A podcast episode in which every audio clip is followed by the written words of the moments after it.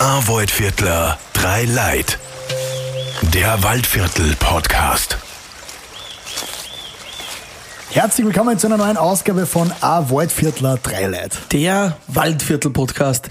Wir sind gerade Kummer jetzt vom Gesundheitshotel Klosterberg in Langschlag, vom Fasten und jetzt wollen wir ein bisschen was zum Essen. Zum. Einschneiden, zur herzgesunden Ernährung kommen wir jetzt zum Herz-Kreislauf-Zentrum Groß Großgerungs. Genau, und da sitzt uns gegenüber die Diätologin Andrea Himmelsberger. Grüß dich, Andrea. Hallo, grüß euch. Freut uns, dass du uns eingeladen hast. Andrea, bevor wir jetzt das Fastenbrechen machen quasi, bevor wir über das Essen reden, wir haben gerade eine bioelektrische Impedanz an... Impendenz, Denz, äh, Impedanzanalyse. Bioelektrische Impedanzanalyse. Okay. Natürlich. Sag uns einmal, was ist denn das kurz gesagt?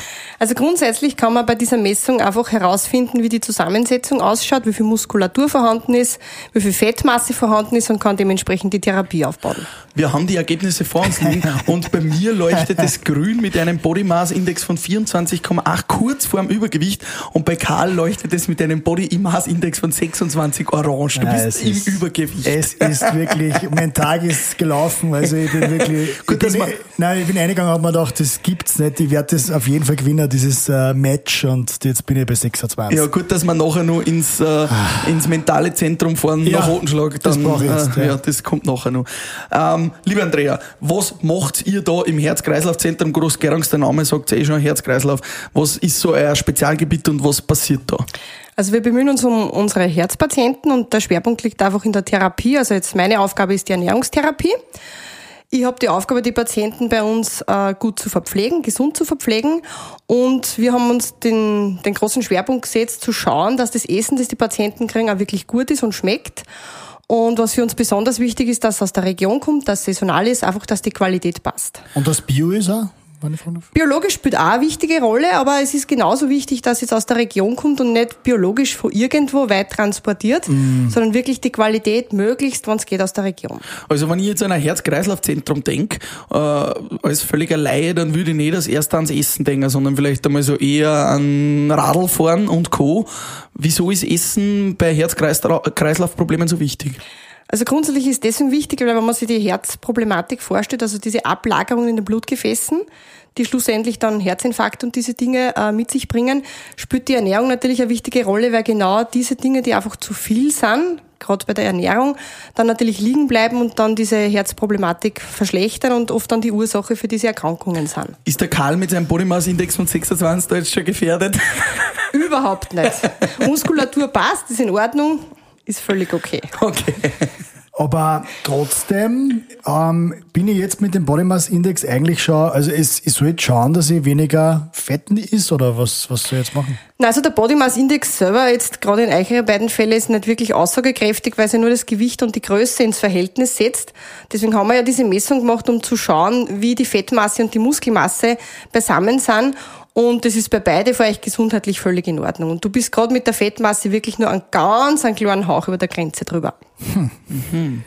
Aber trotzdem, was kann man tun, damit man da runterkommt? Und was, äh, also geht's da vor allem um das Thema Fleisch oder um was geht's da?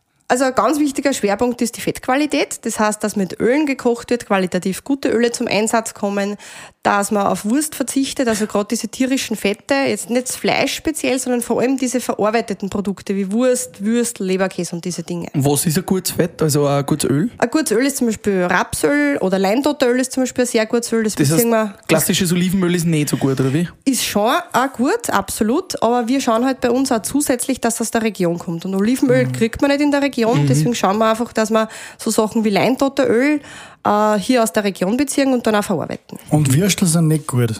Richtig. Mahe. Weißt du, was ich gestern auf Würstel, nachgegessen ja, habe? Ah, Ja, da gegessen, sind wir vielleicht ein bisschen schlecht drauf. Und das erhöht dann auch, kann man da irgendwie ein Verhältnis setzen jetzt, wir sind jetzt noch nicht so, würde ich sagen, im Herzinfarktalter mit zwischen 30 und 40, aber wie schnell geht das dann, dass man sagt, wenn man jede Woche Bernerwürstel isst oder dreimal die Woche Bernerwürstel isst, dass man dann ein, ein höheres Herzinfarktrisiko hat oder, oder Nein, so kann man sich das gar nicht vorstellen. Das ist einfach mit ein Risikofaktor. Es gibt sicherlich Menschen, die sich ein Leben lang ungesund ernähren und wenig Sport machen und trotzdem keinen Herzinfarkt kriegen. Es gibt aber Patienten, die einfach ein gewisses Risiko, die Anlage haben und wenn dann ein schlechtes Ernährungsverhalten und wenig Bewegung dazukommt, dann potenziert sie das einfach. Also ich würde es mit dem Autofahren vergleichen. Du kannst schnell fahren, du kannst mit, mit schlechten Reifen fahren, aber im Gegenverkehr hast du einfach nicht im Griff. Mhm. Und so kann man sich das halt einfach aus diesen Teilstücken ein bisschen vorstellen. Das ist ein guter Vergleich, ja. Also meine Mama hat zwei neue Herzklappen bekommen, war schon mehrmals quasi auf, auf Reha dann nach der Operation und die kommt demnächst wieder. Und ich habe irgendwie das noch nie mitgekriegt, dass das Essen da so wichtig ist. Also das, das ist nicht so an meinem Schirm, dass das quasi so entscheidend ist, dass man da wieder viel fitter wird und gesünder wird. Schlagt sich das Essen natürlich nicht nur aufs Herz, sondern auf den gesamten Organismus, oder? Genau, also verschiedene Stoffwechselerkrankungen und mitunter im Endeffekt dann auch der Herzinfarkt zum Beispiel oder die Herzerkrankungen. Mhm. Würdest du sagen, ist das so, äh, also dieses biologisch, äh, bioelektrische Impedanzanalyse, eine BIA, sollte die jeder mal einmal im Jahr machen oder wie würdest du das sagen, dass das gescheit wäre? Also ich würde nicht sagen, dass es zwingend notwendig ist, aber es ist, finde ich, schon ganz interessant, einfach um zu beobachten, wie sich der Körper auch im im Alter oder mit dem Alter entwickelt. Und ich finde es für unsere Patienten auch einen ganz wichtigen Ansatz, weil gerade unsere Patienten oft ähm, teilweise natürlich übergewichtig kommen, aber teilweise auch untergewichtig. Also gerade nach Erkrankungen viel Gewichtsverlust mhm. da ist. Und da dann das Ziel ist, dieses Gewicht einfach auch wieder aufzubauen. Und, und so kann man mit dieser Messung den Patienten, den man vor sich hat, wirklich quasi in die Einzelbestandteile zerlegen. Und ich kann zum Beispiel einen übergewichtigen Patienten haben, der trotzdem schauen muss, dass er sich gut versorgt, damit die verlorene Muskelmasse wieder aufgenommen wird. Mhm. Und deswegen ist schon, also ich sage jetzt in, in unserem Bereich für die Patienten sehr interessant, wenn einer wiederkommt, dass er diese Messung nur mehr macht und dann sieht, wie es zu Hause funktioniert hat. Das, mhm. das werden ja, wir jetzt auf jeden Fall machen. Ja. Andrea, wir kommen jetzt gerade vom Fasten und wollen jetzt natürlich ein bisschen Fasten brechen. Wir haben einiges Gutes bei dir am Tisch stehen. Was ist so wichtig für eine herzgesunde Ernährung? Also wir haben hier zum Beispiel das Herzbrot stehen. Das ist ehrlich gesagt ein Produkt, auf das wir sehr stolz sind. Das haben wir gemeinsam mit der Bäckerei aus der Region äh, entwickelt. Das könnt ihr gern kosten. Es, sind, es ist grundsätzlich ein Sauerteigbrot, es ist Vollkorn drinnen, also gerade die Ballaststoffe, die drinnen stecken, haben gesundheitlich einfach viele sehr wichtige Faktoren. Es ist drinnen, es sind Haferflocken, wie man außen sieht. Da ist jetzt da wichtiger Ballaststoff drinnen, die Beta-Glucane, die aufs Cholesterin äh, auch mitunter wichtigen Einfluss haben. Und ich finde auch persönlich, dass der Geschmack sehr interessant ist. Es ist verfeinert mhm. mit Leinsamen. Es ein bisschen nussig, würde ja, ich sagen. Ja, genau, Leinbutteröl ist mit drinnen. Und das ist unterm Strich auch für, unser, äh, für unsere Gefäße, für die entzündungshemmende Wirkung ganz wichtig. Mhm. Warum nimmt da der Mackie nicht solche Brote? Das war eigentlich voll cool. Du kannst es ja mal vorschlagen. Entzündungshemmend hören wir immer wieder auf unserer Reise durchs Waldviertel. Ist immer wieder ein Thema in allen Anstalten. Sind wir Menschen so entzündet? Und wodurch sind wir so entzündet? Also ich würde eher sagen, dass einfach die, die Überernährung mit, mit ungünstigen Substanzen, wie zum Beispiel jetzt gesättigte Fettsäuren, jetzt wo wir von der Wurst vorhin gesprochen haben, oder, oder jetzt vom Weißgebäck, die fehlenden Ballaststoffe, dass das einfach was ist, was, was für unseren Körper zu viel, wesentlich zu viel zugeführt wird und gerade diese wichtigen Sachen wie Nüsse und gute, gute Fette dann im gegenteiligen Effekt, also den gegenteiligen Effekt haben und dann dafür sorgen, dass einfach diese entzündungshemmende Wirkung eben diese Arteriosklerose zurückhält oder, oder beein positiv beeinflusst. Das heißt, wir sind so, ich habe das schon mal wo gehört, wohlstandsverwahrlost eigentlich im Körper. Das ist ein gutes Wort, ja. Mhm. Und Salz ist anscheinend auch ein Thema. Also es steht kein Salzstreuer am Tisch. Ich habe ja eigentlich irgendwo mal gehört oder gelesen, dass Salz gut ist. Natürlich braucht man eine gewisse Menge an Salz, aber durch die vielen Produkte, die wir essen, von Wurst bis, bis Käse, bis zum Brot, haben wir schon jede Menge Salz drinnen und in Wahrheit decken wir damit schon unseren Bedarf. Mhm. Wir wollen unseren Patienten zeigen, dass man sich an eine weniger gesalzene Ernährung gewöhnen kann und das ist auch das, was die Patienten immer wieder bestätigen. Man merkt sicherlich, wenn man viel Salz gewohnt ist, am Anfang diesen fehlenden Geschmack, diese fehlende Würze. Man gewöhnt sich aber im Laufe der Zeit dran und unser Ziel ist einfach, den Patienten zu zeigen, dass es mit weniger Salz auch gut geht, geschmacklich gut geht und dass das zu Hause dann fortgeführt wird. Und Fleisch ist natürlich das Number One-Thema, oder? Ist es das? Fleisch selbst, also es ist nicht zwingend notwendig, dass man sich fleischlos, also vegetarisch ernährt, aber es ist wichtig, dass man diese verarbeiteten Lebensmittel wie Wurst, Wurstprodukte, Fertigprodukte, solche Sachen vermeidet, weil da nicht nur viel Salz, sondern vor allem auch viel Fett drinnen ist. Und was ich jetzt irgendwie gar nicht sehe, da, was meine Droge Nummer eins ist und wo ich schwer davon loskomme, ist Zucker. Cola, ich bin ein Cola-Junkie. Wir haben jetzt da einen Lavendelsaft, der sehr gesüßt ist, sehr gut ist, eine schöne Farbe hat. Wieso steht da kein Cola? Und wie viel Cola darf ich trinken, ohne dass es gefährlich ist? Am besten du trinkst mir gar kein Cola. Okay, verdammt. Der, der Zuckergehalt ist es. Weiß ja jeder einfach sehr hoch. Mhm. Wir haben bei uns im Kaffeehaus diese Säfte angeboten, weil wir probieren einfach Dinge wie Lavendel zum Beispiel oder, oder jetzt äh, vom Cola-Strauch äh, einen Sirup herzustellen, diesen Cola-Sirup, den wir haben. Einfach Dinge, die direkt bei uns vor der Haustür wachsen, verarbeiten und, und an die Patienten weitergeben. Also Cola und, und generell Zucker. Wächst leider bei uns nicht im Garten, deswegen haben wir keine Cola. Aber, aber generell also Schokolade und Co., wie viel ist da erlaubt und, und ist das auch gefährlich fürs Herz, der Zucker? Ist das ein Problem?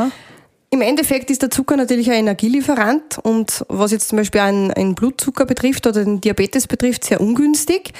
Aber es ist trotzdem nicht sinnvoll, einfach zu sagen, wenn du jetzt sagst, du isst gern Zucker, du magst gern was Süßes, jetzt dir zum sagen, ähm, wenn du zum Beispiel einen Herzinfarkt gehabt hast, ab jetzt nichts Süßes mehr, weil dann genau das Gegenteilige passiert. Du kriegst mhm. nur einfach viel mehr Gusto auf diese Sachen.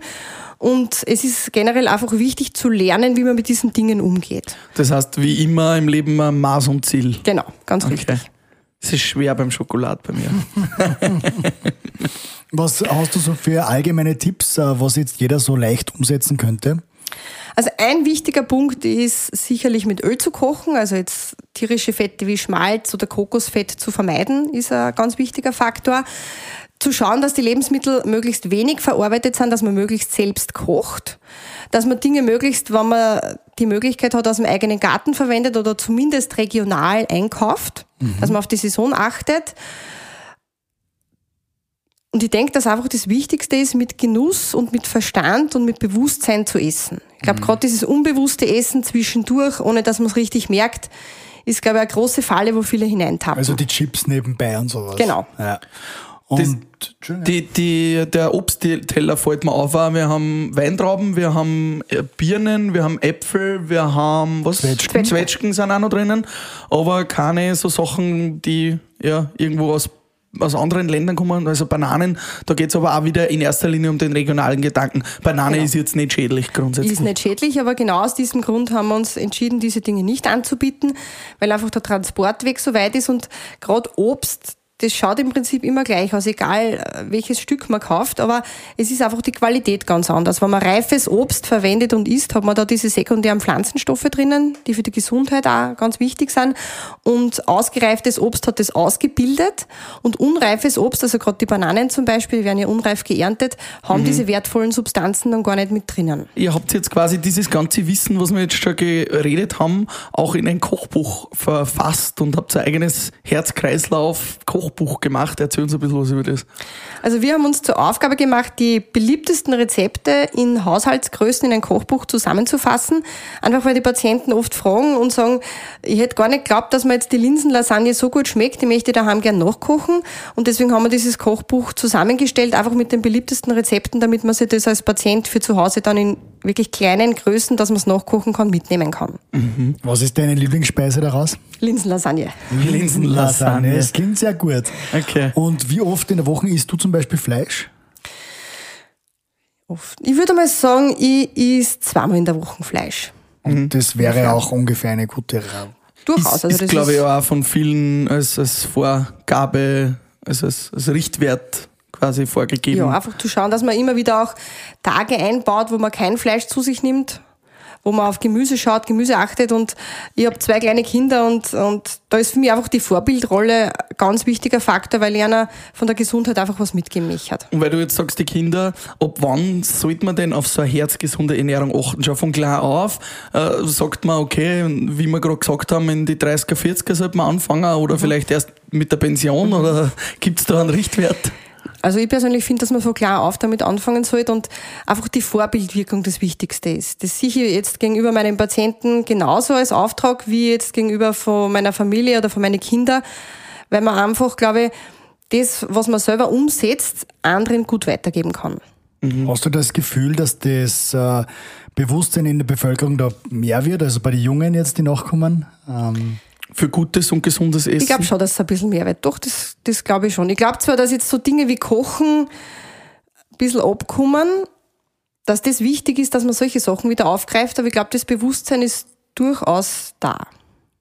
Das heißt, ähm, jetzt für euch als, als Haus, äh, habt ihr immer mehr Zulauf oder wie, wie, wie ist denn da die Entwicklung? Und auch vom Ötter her? Ja, also wir haben, wir haben eigentlich immer einen, einen sehr hohen Zulauf, weil also diese, gerade diese Herzerkrankungen einen sehr hohen Stellenwert haben und viele, viele Menschen einfach unter dem leiden.